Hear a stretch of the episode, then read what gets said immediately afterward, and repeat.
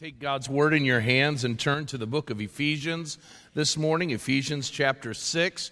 We're going to be in Ephesians chapter 6 for the next three weeks as we kind of bring to uh, finality uh, our series that we've entitled Invisible War, uh, a sermon series focused in on the subject matter uh, of spiritual warfare. And if you've been with us this summer, uh, we have devoted uh, the entirety of our summer looking at this subject matter. We began uh, earlier this summer, and I know it's gone fast for many of us, uh, but uh, we started by making you aware and alert. Uh, to the war that's going on. We're going to address a little bit more of that this morning, but that was the beginning part to be aware of the war that's going on uh, around us and the effect it can have not only on our spiritual lives, but the lives that we live in the world in the here and now. Then we pivoted to uh, looking at our adversaries, looking at who the enemy is. And we looked at three enemies uh, for three different weeks where we looked at the devil, uh, the world system and thinking, and then the flesh. And we talked about uh, the impact that each of those enemies have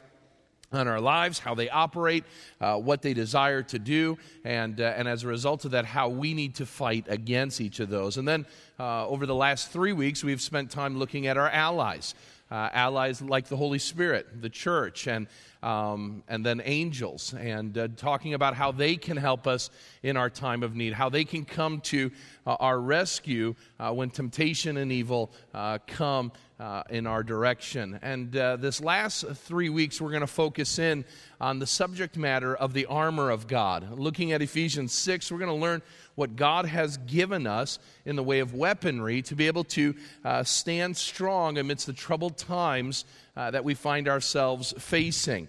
And uh, with all of that behind us, we come to Ephesians chapter 6.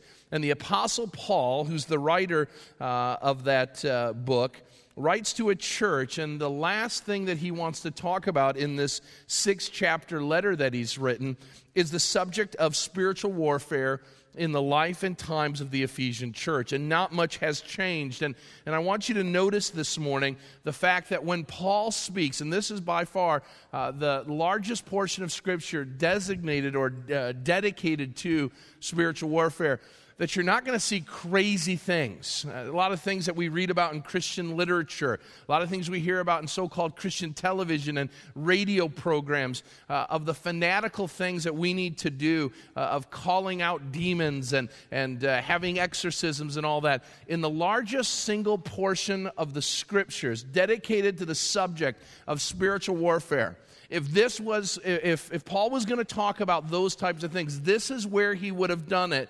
And i want you to notice quite frankly how boring paul's advice to us is. It's not flashy. It's not eccentric. It's straightforward. And i want you to recognize this morning that everything that paul says to us about how we can put on the full armor of god how we can stand strong amidst demonic activity is something, listen, it is something that each and every one of us can begin to do today. There's nowhere in the passage that it says you have to be a spiritual elite, doesn't say that you have to hold some level of apostleship. What he is going to say to us is good for all of us, both young and old, men and women alike.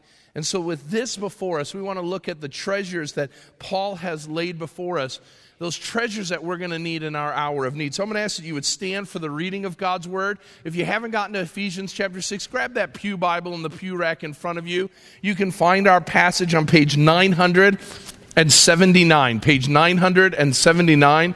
We're going to look at the first three verses, verses 10, 11, and 12. Here's what Paul says uh, to the church of Ephesus and to Village Bible Church today. Finally, be strong in the Lord and in the strength of his might. Put on the full armor of God, that you may be able to stand against the schemes of the devil. For we do not wrestle against flesh and blood, but against the rulers, against the authorities, against the cosmic powers over this present darkness, against the spiritual forces of evil in the heavenly places. Let's pray. Father God, my prayer is, is simple this morning. I pray that in light of the words we've just read, we would take them seriously. It is easy for us to sit in air conditioned rooms with cushioned seats, wearing comfortable clothes, driving nice cars, living in, in, in well established homes, in a country of peace, to take these words and say, for another person, for another time, for another place. But Lord, I pray this morning that we would hear these words and recognize these words are for us as much as they are for our brothers and sisters who are fleeing for their lives for the sake of the cross. And that we would recognize while battles find themselves in different ways, that even in the subtlety of the war that's going on here, we would recognize it and see it so we could protect ourselves, our families, our church, and we might be a part of the rescue efforts of reaching the lost with the gospel of Jesus Christ. So, Lord, make us take this seriously. Lord, whatever sleep we have in our, in our eyes, whatever distractions we have, Lord, I pray that you would push them away so we could hear your word uh, this morning. I pray that you would speak through me in a powerful way. In Christ's name we pray. Amen. You may be seated. December 7th, 1941.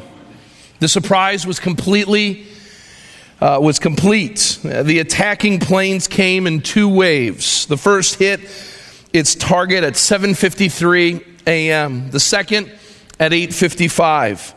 By 9:55, everything was over. By 1 p.m., the carriers that launched the plane from 274 miles off the coast of Hawaii were now heading back to Japan. Behind those planes was utter chaos. 2,403 people dead, 188 planes destroyed, a crippled United States Pacific fleet now with eight damaged or destroyed battleships. In one stroke of absolute military genius, the Japanese silenced the debate that had divided Americans in that time of whether or not they were a part of a war. In approximately three hours, Japanese planes began a day long attack on American facilities, not only in Hawaii, but on the day that President Roosevelt would say would be a day that would live in infamy, American facilities in the Philippines would be attacked. Farther to the west, we would learn that Japan's army would strike against Hong Kong, Malaysia, and Thailand in what was the single largest coordinated attempt to surprise their enemy who was asleep at the wheel. The damage that was afflicted on our country was largely to blame for a sleeping nation who was seemingly asleep during a time of war. While we read these headlines and while we knew that war during those days was going on, every day in the headlines we would hear of Hitler's uh, movements and how Europe was being decimated while we heard that Japan was attacking the eastern uh, or the western front of Russia and also in China, for some reason we as Americans thought we were immune to the Great War. Many Americans never imagined that a war, maybe because of the oceans that surround us, we never thought that war would come to our doorstep. But on 19, uh, December 7th, 1941, that war came to our doorstep, and it came, and we didn't even know it was coming. And we would pay dearly for that costly mistake. Well, that's history. But I would say that history repeats itself, and it is this morning by many Christians today. Oh, we hear in the headlines that Christian persecution is on the rise. We hear in the headlines that being a Christian is difficult, even in this great country that we live in. We hear our friends and our family members talking about how the devil is wreaking havoc in their lives, but for some reason, we find ourselves asleep we find ourselves unwilling to recognize that we this morning, all of us, if you have the name of Christ as your banner this morning, you're in a war.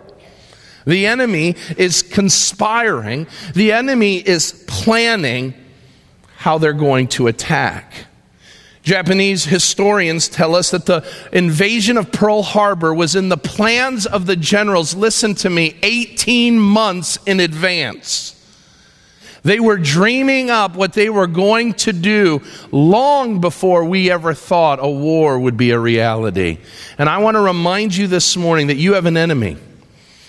We all have an enemy who is conspiring, who is planning.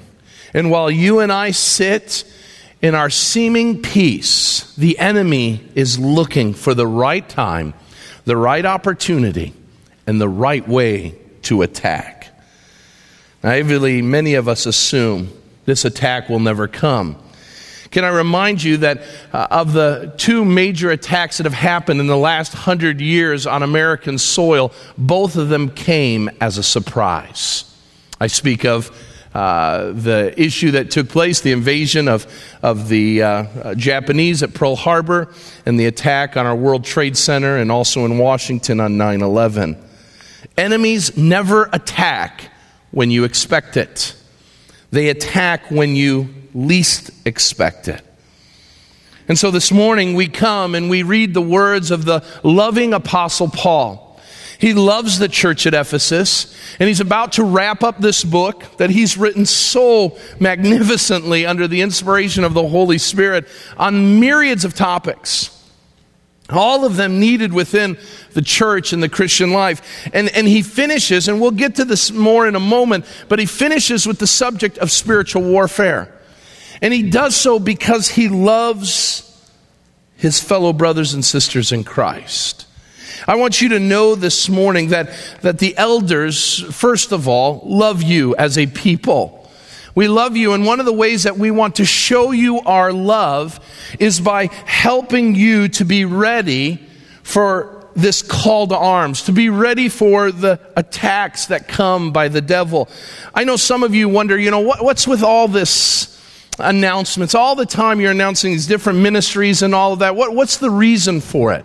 I want you to recognize behind every one of the slides in the, in the, on the screen and every one of those uh, things, uh, little boxes in the bulletin, is a loving response by your leadership to help you in different ways to be ready for the war that you find yourselves in.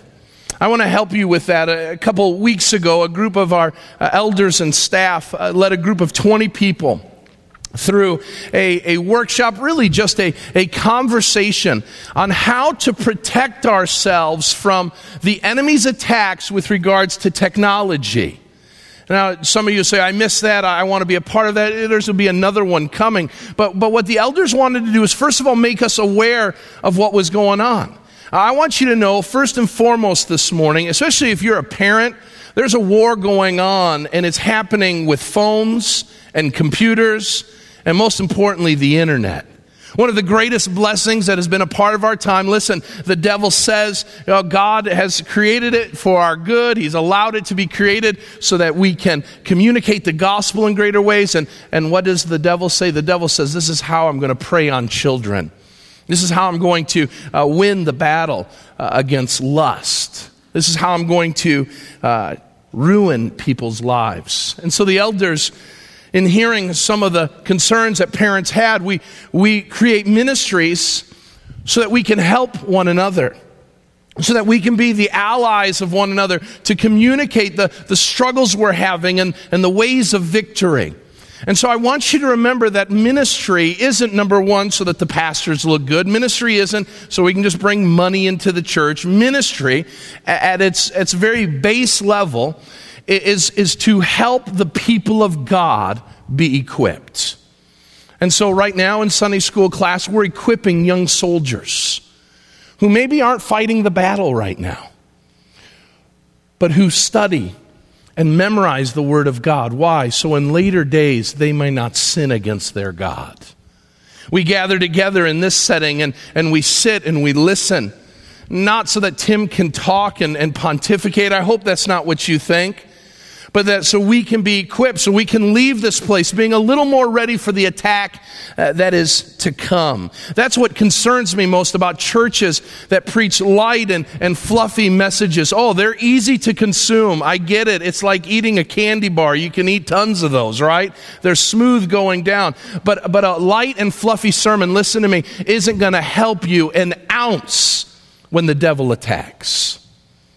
And so we want to make sure that in our preaching and in our teaching and in our activities, we're constantly reminding ourselves that while we're having a good time, while we're enjoying the blessings God has given, let us be reminded that there's an enemy around and he's going to strike when we least expect it. So we need to be ready at all times.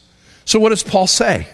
Paul addresses in Ephesians chapter 6 three commands he gives to his people that he gives to us today. And I'm going to work through these relatively quickly this morning. The first one be strong. Be strong. What better words for people who are in the battle? You see, there's no reason to be strong when you're on vacation. There's no need to be alert when you're on a holiday. But when you're in a war, what Paul is saying is, is that you and I need to have the mindset and the heart of a soldier. Ruth Paxson wrote it this way She said, God has no place for a spiritual pacifist. Every Christian is drafted for both defensive and aggressive warfare. He calls every saint to arms, not into a religious playground or a sports field, but listen to how she explains it. But it is into a grim, terrible, bloody conflict of which Christians are called. So it is no wonder, based on that analogy or that picture, that Paul begins with such words. Now let's look at the words a little closer. What does it mean when he says in verse 10, finally, be strong? We live in a generation where the phrase live strong became commonplace. This phrase, live strong, had to do with the fighting against uh, cancer and other difficult diseases. And what this phrase meant to our society was that you needed to dig deep within yourself to garner the inner strength that would enable you to fight against the enemy of cancer in your life. And so you need to muster up all the strength that you can find, both outwardly and inwardly, to fight the battle of cancer that was being waged against you. Well, long before Lance Armstrong and long before the bracelets, Paul was the one who had the copyright license on this term. Paul is saying very much the same thing, but he says it in a different way. What Paul says is there's a battle going on. And you cannot win this battle as some casual civilian. But what it's going to mean is you're going to have to dig deep within you. But I want you to notice what it means to dig deep. First of all, this digging deep and the strength that you're going to need is going to need to be a priority. It's going to need to be a priority. Now, we quickly move past words in the scripture, but I don't want to move too quickly at the beginning of verse 10 without addressing the word finally.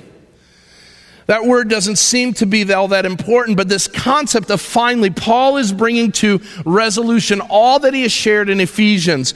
And he comes to uh, this issue of spiritual warfare and he says, Hey, before I close this book, before I end this letter, I want to remind you of something of great importance. Well, why is it a priority? Paul says that because of all that we've learned in the book or letter of Ephesians, because we have a place in Jesus Christ, because of all that He's given us in the Christian walk, we need to be those who are ready for the battle.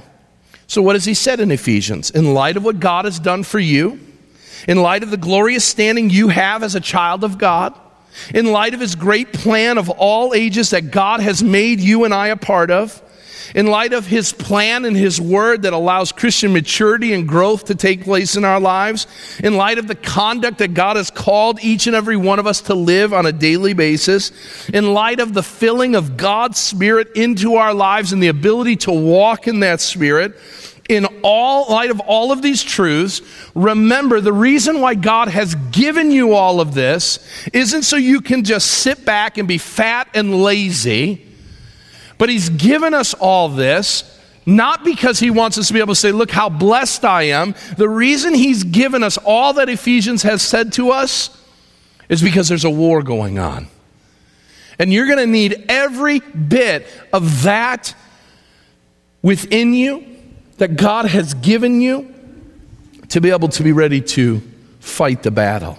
And so, what Paul says is here's my analysis on life life is a struggle, life is conflict, life is like warfare. Happy Sunday morning to you.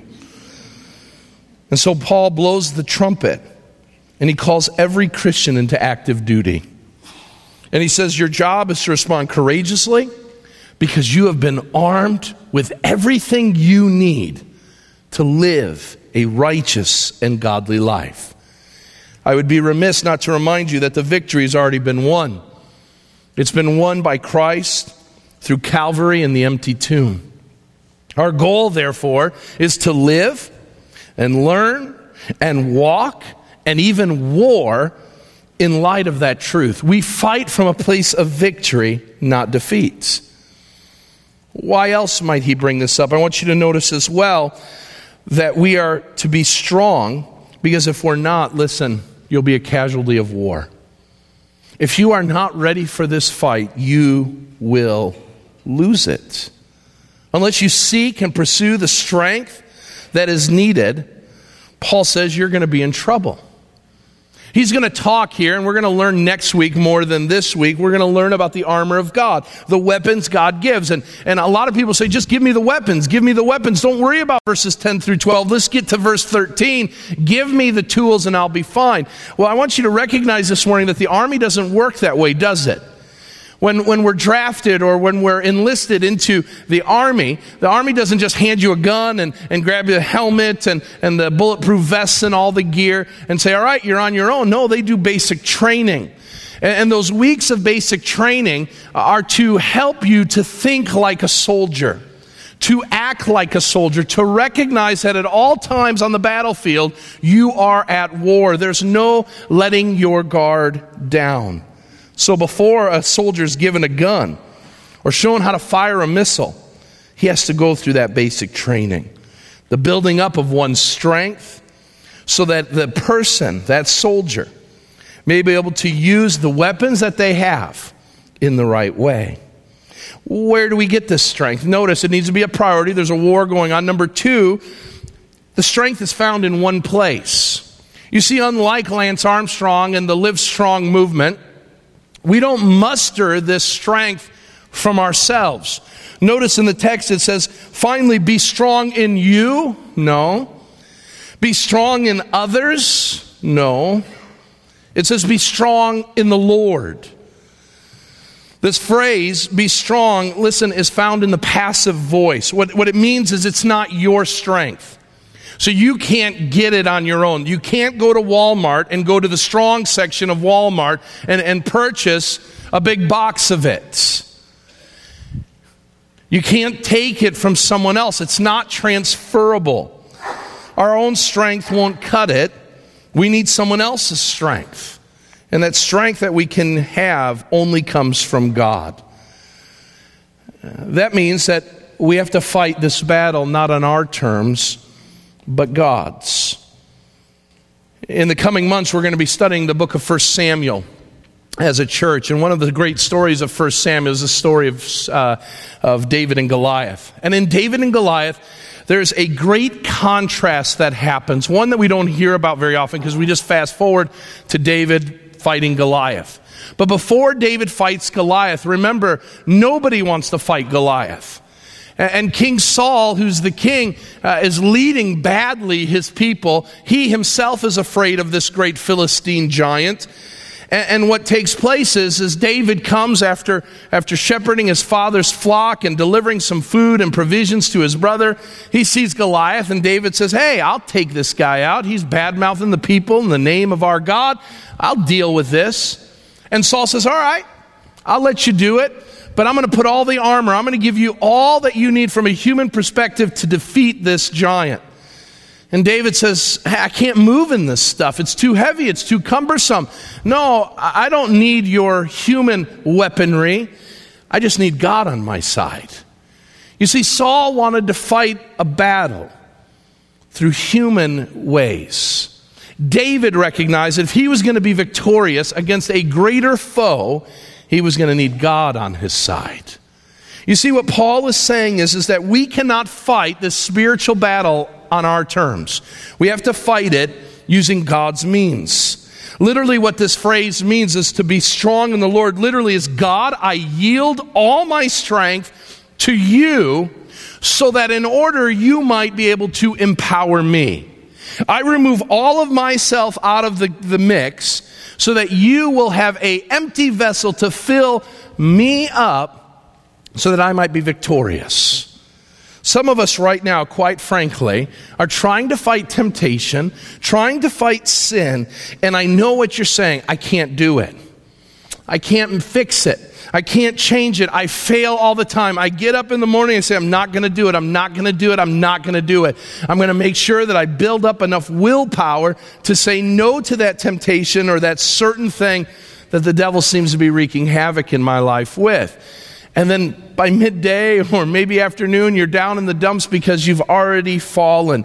What God is saying, it's not try harder, fail, try harder, fail idea. It is this idea that when we are struggling in a spiritual battle, we need to recognize that we in our own selves will never be equal to the task. We need God.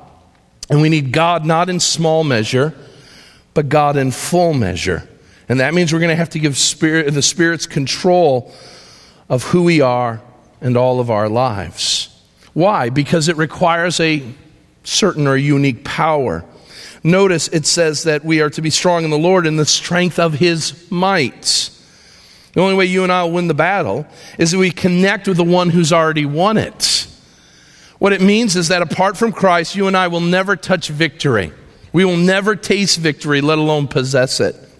That means we got to get as close to Jesus and we have to identify in his victory over the grave. That's why Paul says, I, I want to partake in Christ's sufferings and, and his victories. I want to be a part of all that Christ is the good, the bad, and ugly of, of Christ's life, the hard parts of Christ's life, and, and the glorious parts of Christ's life. I want all of it because the closer I get to Jesus, the more victorious I will be.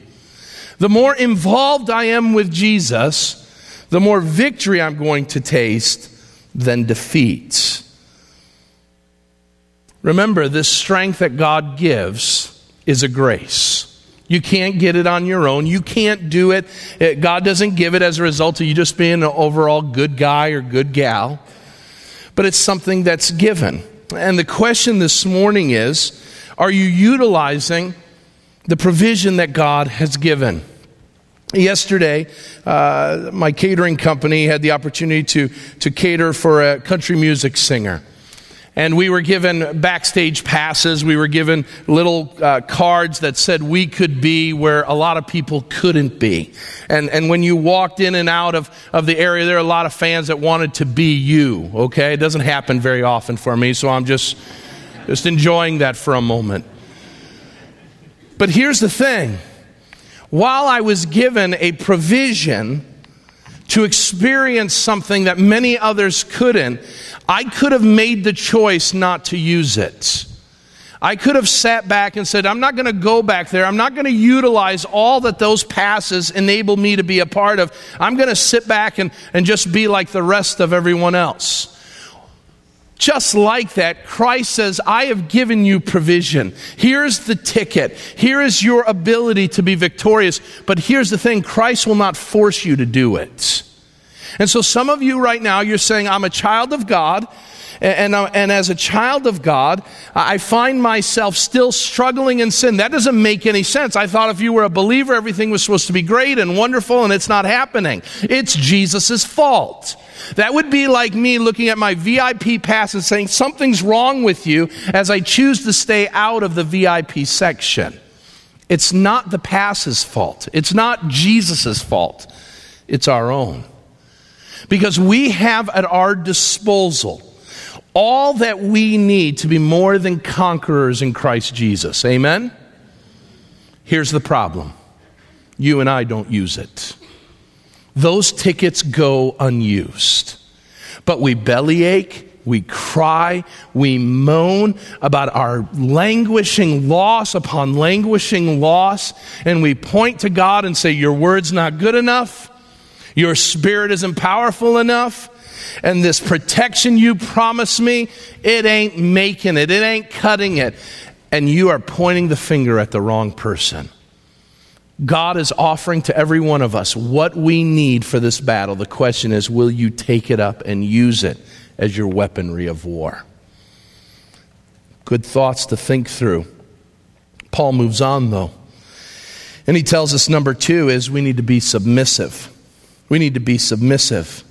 Verse 11 put on, second command he gives, the whole armor of God, that you may be able to stand against the schemes of the devil. I don't want to spend a lot of time here. I'm going to move very quickly through it because next week we're going to address all of this issue of the armor of God. And so I'm going to leave it for next week and not preach next week's sermon today, but a couple observations in anticipation. First of all, when it says to put on, we need to recognize that we need to do what we're told.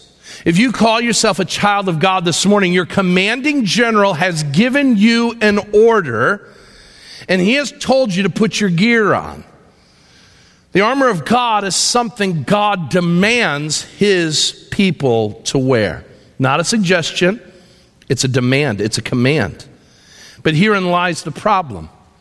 What we're going to learn is that the armor of God cramps our style. You see, the armor of God causes us to live differently.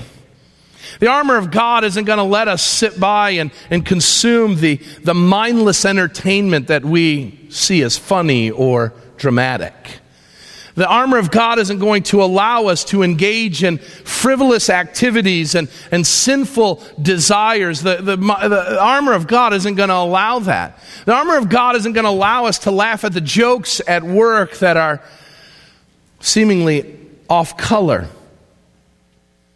and unbecoming of a believer.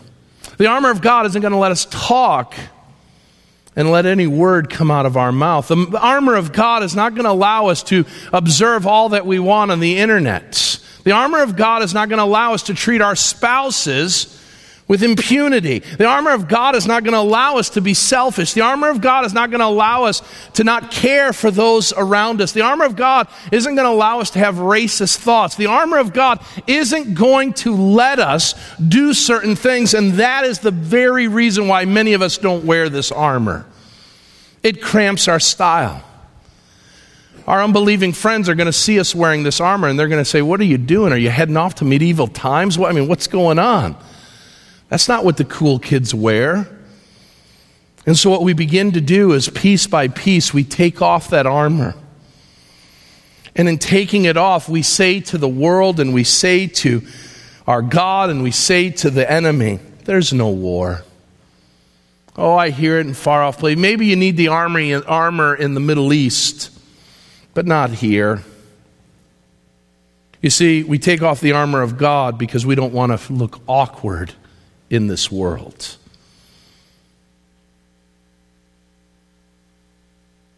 But Paul says it's a command.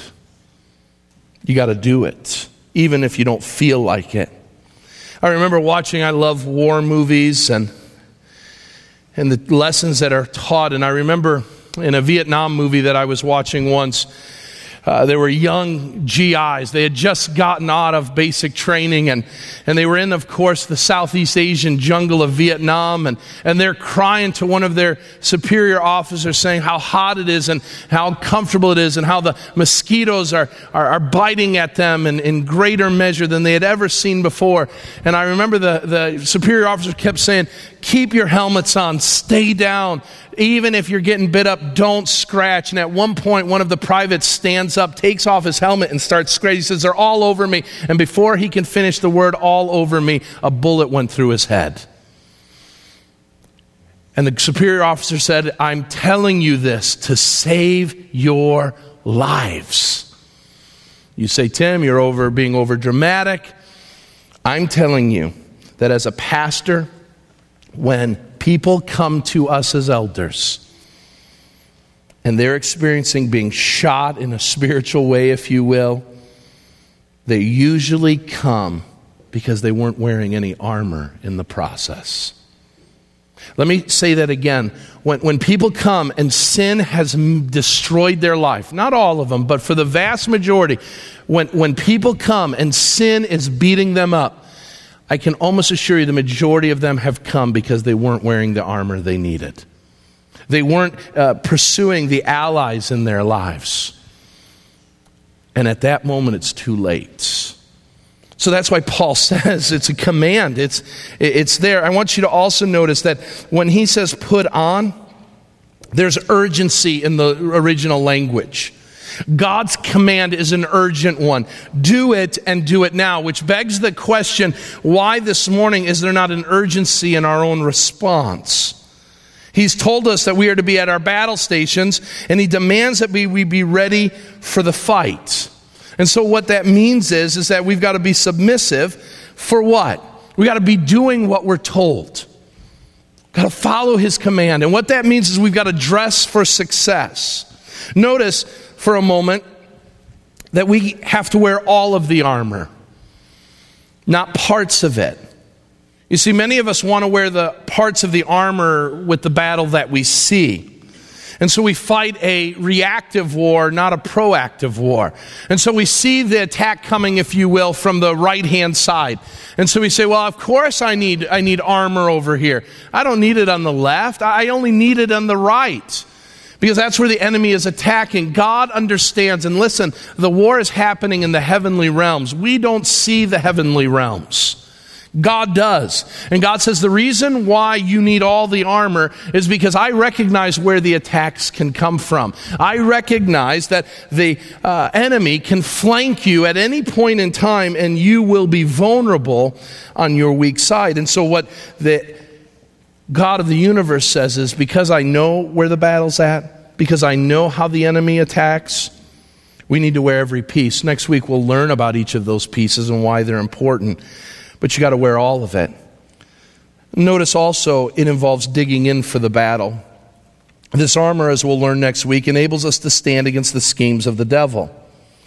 And, and here's the important thing in, in the last Gulf War, we had Humvees early in the war that were being shot up, and soldiers were being killed because they weren't armored because the, the enemy had bullets that could pierce through our Humvees. And before our guys could get from one place to the other, they were shot up because the armor that they had was not suitable enough for what the enemy was firing their way.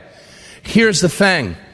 We don't have a military contractor or a defense contractor uh, putting this stuff together. I want to remind you that at the bottom of this armor, this spiritual armor that God has given us is His name. And His name tells us a couple things. Number one, if He's the manufacturer of this, of this armor, then we can rest assured with confidence that there's nothing the devil can throw our way that that armor can't dispel. We can have full confidence in that. We can have full confidence in this armor that God has called us to put on. Listen, the in, in, infinite and infallible God will not tell us to put on something only for it to let us down. Does that make sense? To do that, God would be a liar, and God says he does not lie. To, to do that, God would have to be mistaken, and God doesn't make mistakes. And so, because we believe in the absolute authority and supremacy of God in all things, that when God says put on armor, the armor that we put on that has His name on it will be equal to the task when the battle rages on. There's no chinks in the armor, there's no Achilles heel. When God tells us to put on something, there's a guarantee it will stand the test of time. So, that means if you and I are being inflicted with injuries in the spiritual battle, it isn't the armor's fault. It's that we're not wearing it. But it also tells us listen, that if you are standing strong in this fight, you cannot hold your head up high and say, Look at me, look how strong I am. Because the strength comes from God, the armor comes from God, and that's the only reason why you and I stand strong amidst trials and temptations. That leads to one final command. And the one final command is be strategic. Notice in verse 13, Paul starts talking strategy. For we do not wrestle against flesh and blood, but against the rulers, against the authorities, against the cosmic powers over this present darkness, against the spiritual forces of evil in the heavenly places. We'll address some of this text later in the next two weeks, but let's talk about some of it here. Look at verse 11. To stand firm, we have to know the plans of the enemy. This means that as believers, we need to use our minds that God has given us, as well as be students of Scripture, to understand how the devil is going to operate. But what do we need to be strategic about? Notice he gives an important understanding of what we must be aware of. First of all, we need to be aware of the schemes of the devil. That word schemes comes from the Greek word where we get our English word methods from. It speaks of rational, logical ideas or plans. This word, when, when, when Paul says that we will be able to stand against the schemes of the devil, speaks of the devil's plans or methods being purposeful and organized. Now, let me make this point for us to ponder for a moment. Number one, it tells us that there is a limit to the schemes of the devil. What that means is the devil has a limited arsenal to fight against you, okay? God knows what they are, and we need to be aware of them. And we need to recognize that the schemes that the devil has are common to man. They're common to us. I'm going to bring you some encouragement this morning, and with some encouragement, also some embarrassment. Let's do the encouragement first. The, t- the temptations and sins and evils that are facing you in your life are things that you and I have seen, and our forefathers and foremothers have seen for centuries. Let me explain. Here's the encouragement. Person here at Village Bible Church struggling with lust. It's plaguing you. It's eating you up. Take heart. It's the same lust that affected and disheartened great people like David and Samson. Same, same fight. devil's using that one. It works. It's a good weapon for him. For those who struggle with doubt, your doubt is the same doubt of Thomas after Easter Sunday. For those of you who struggle with calling and, and sitting on the sidelines instead of engaging in the ministry God has called you to, eh, you, you are struggling with the same struggle that Moses did when he said his stuttering problem was, was too big for God to use. For those who struggle with bitterness or discontentment growing in your life, you're no different than the children of Israel were uh, wandering around in the wilderness. What I'm here to tell you is whatever sin, whatever temptation is in your life, I want you to recognize you're not the first person the devil's used that trick on. It's not like, okay, Tim, man, he's really a tough foe. I'm going to bring something that nobody else has seen before. What that tells me, listen, is that the devil is not in scheming up new ways to attack us. His schemes, his purposes are the same. Okay? Here's the embarrassment. So be encouraged. You're not alone in this. The devil will tell you, the lie that he will tell you is you're the only one dealing with it, right?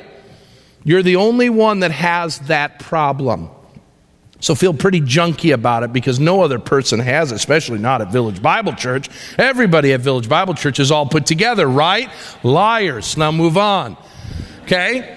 We're all struggling with these things. And they're the same things that the people in this word were struggling with. And here's the embarrassment God has written us a book, and this book is so unbelievably honest. Great men and women of the faith falling so terribly to unbecoming sins in their lives. You could have seen them coming a mile away, and you sit there, if you're like me, you read it and say, David, don't do that. Don't you know what that sin's going to do? Samson, don't go that way. And I'm like yelling at him. Here's the embarrassment I've got their example, I've got the rest of their story, and I do the same thing. Is that like you? You read this and you're like, I get it. Don't do that. And then the next day I go do the very thing I read about and said I wasn't going to do it. And the embarrassing thing is we have the word, we have the example of men and women, we have the example of what their disobedience did, how the lies of the devil came back to haunt them. And yet we find ourselves living in them. Now you say, okay, Tim, his schemes are logical. They are. The devil uses schemes, and his schemes are pretty standard schemes immorality, persecution. He loves using things like depression in our lives to get us down about our faith, questioning whether we're saved or not, all of that. I mean, the devil, if you look at examples within the Bible, you're going to see the devil's attacks over and over again. Here's the thing you say, if Tim, if it was that easy, I'd find more victory. The devil loves it right now because of the dawning of all kinds of new things that we use to invent ways of doing evil. So, why is it seemingly so hard to live a righteous life right now? Because our world is changing.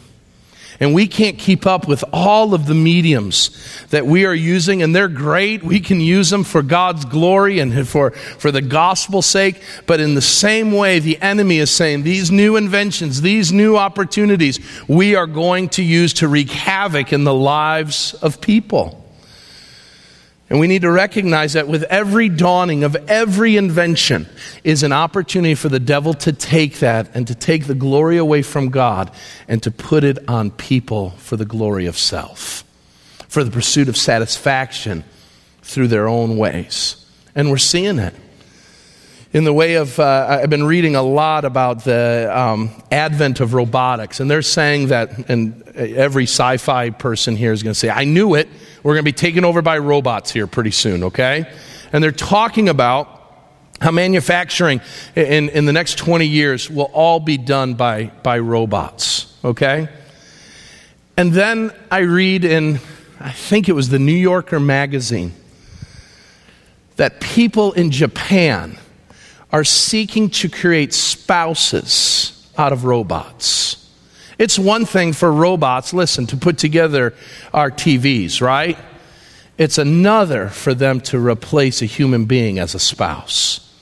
And they're saying that the most advancements in robotics has to do with intelli- or, um, artificial intelligence, human beings, robotic human beings, if that's even a word, than it is in manufacturing. Everything that, that may be used for our good the devil's sitting there and saying, How do I continue to destroy what God has created?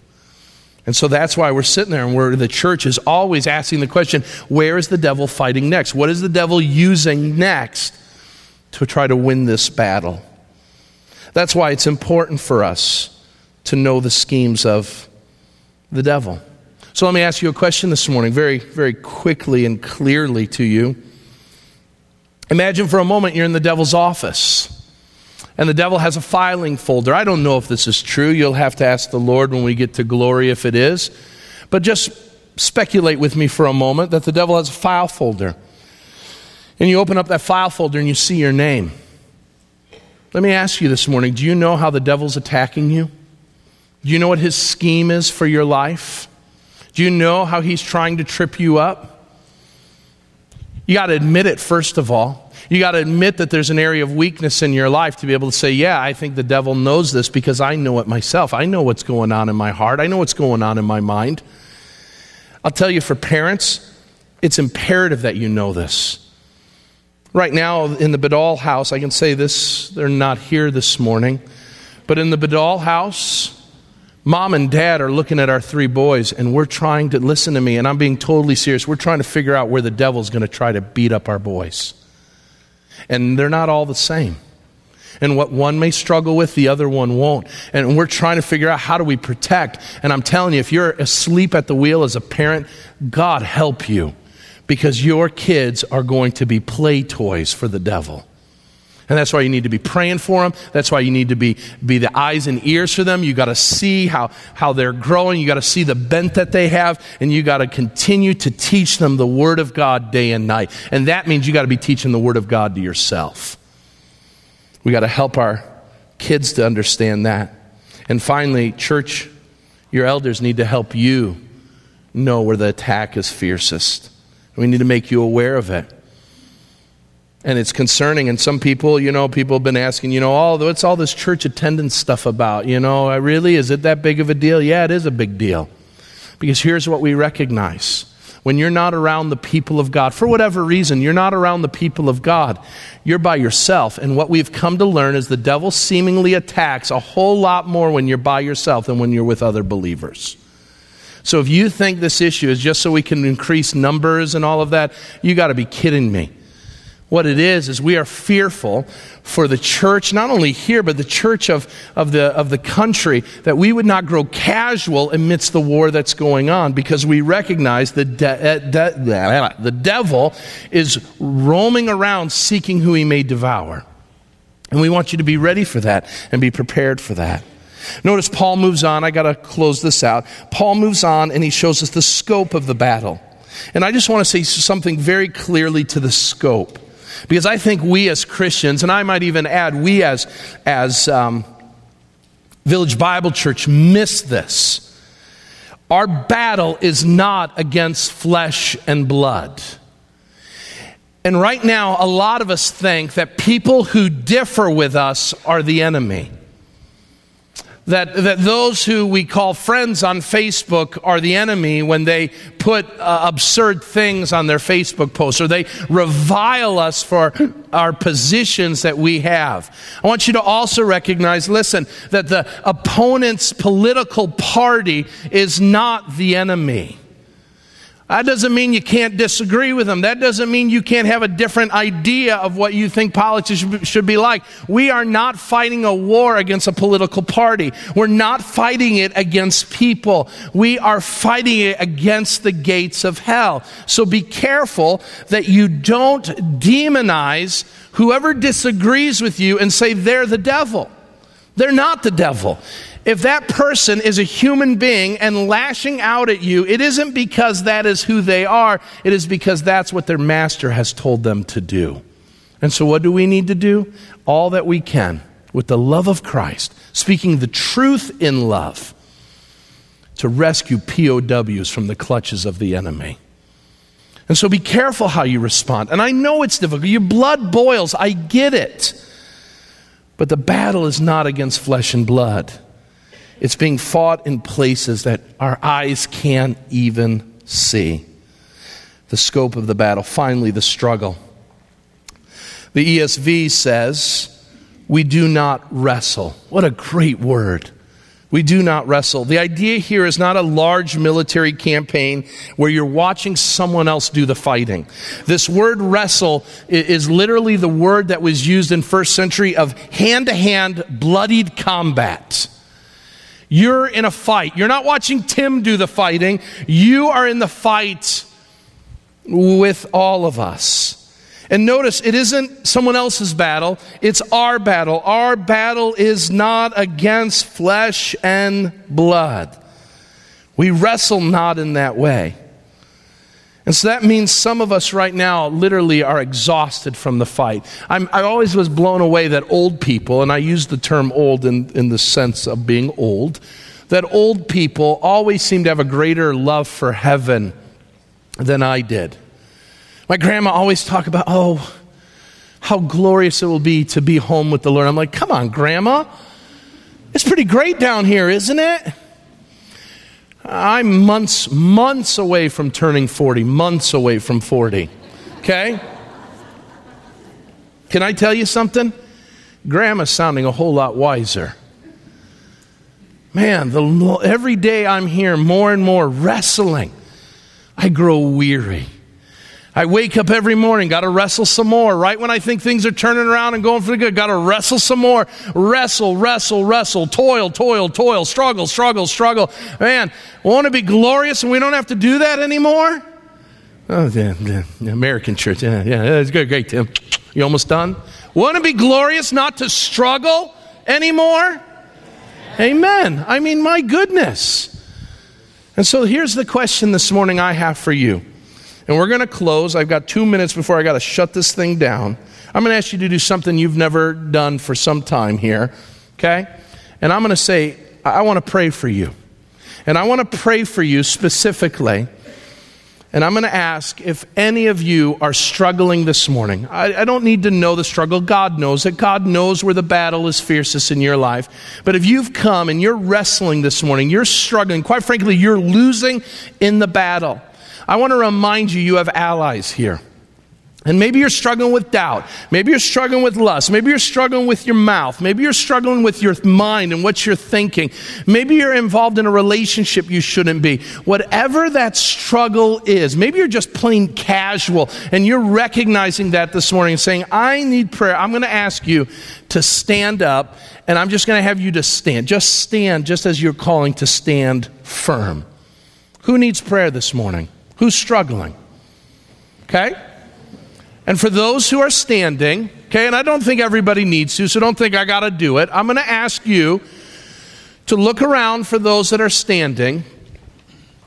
And I want you, as I lead in prayer, to pray for the people that are around you, to pray for one another. Whether you're standing or not, that you would be praying. Let's just take a moment and let's go to the Lord and ask the Lord to meet us in this battle to give us what we need because He has. The question is, will we use it? So let's pray. Father God, I come before you, and on behalf of your people, we come and we're tired. We come and we, we ache, both spiritually and, and physically, because there's a battle going on. Lord, we see in our country the turmoil that seemingly is going on, and it seems as if all the enemy's guns are now turning this way. And it's hard, Lord. Lord, we, we look and, and we have light and momentary trials amidst the, the struggles that Christians are facing across this world. And they're wrestling for you. And Lord, we lift them up in prayer, wrestling for, for the faith, that they would not grow weary. And yet, Lord, we come to this moment and we recognize that many of the battles we face are, are internal battles, internal struggles. And so, for Lord, for each person that says there's a struggle going on in their life, Lord, I pray that they would humble themselves. Lord, I pray in this moment that they would verbalize to you that struggle, that they would own up to whatever they may be a part of in that struggle. Maybe they've allowed some sin in their lives. Maybe they've uh, dabbled with things they shouldn't. That in this moment, those that, that have committed to stand strong for you and, and are struggling would recognize that while the devil's done some work, we've allowed a lot of it in our own lives. That there would be some confession this morning. Lord, I pray that whatever the struggle may be, that these people, that all of us would recognize that greater is He that is in us than that which we're struggling against. And so, while it seems like the struggle has caused us great pain, we have one who provides a way of escape. So, Lord, I pray that, that each person here would recognize the provision you've given through the cross and the finished work of Christ in the empty tomb. And that by the blood of Jesus and by the words of Jesus and by the work of Jesus, we know we can have victory. Lord, I pray for our church that, that in a group this big with so many standing, there would be a recognition that the devil's a liar when he says we're the only one dealing with that thing. And so, Lord, I pray that this would open up hearts and minds, that we would begin to have conversations with one another about our struggles, about where we're weary, about where we're wrestling. And Lord, I pray that the devil would not wreak havoc, that in that confession we would gossip and we would judge one another, but that we would help one another through the truth of Scripture, through accountability, to present one another blameless in your sight. Lord, we need you. We need you because we are not equal in this task. And we praise your name because you are the champion. You are the one where we can find that victory. And so, Lord, I pray as we leave this place, that truth would resonate in our hearts so that when sin and temptation and evil befalls us, when it comes knocking at our door, we will be ready, we will be prepared for whatever the enemy throws our way. Now, Lord, send us off in peace. Lord, send us with your love so that we may fight the good fight and we might do it in your way for your glory. And it's in your Son, Jesus' name, we pray all of this. Amen.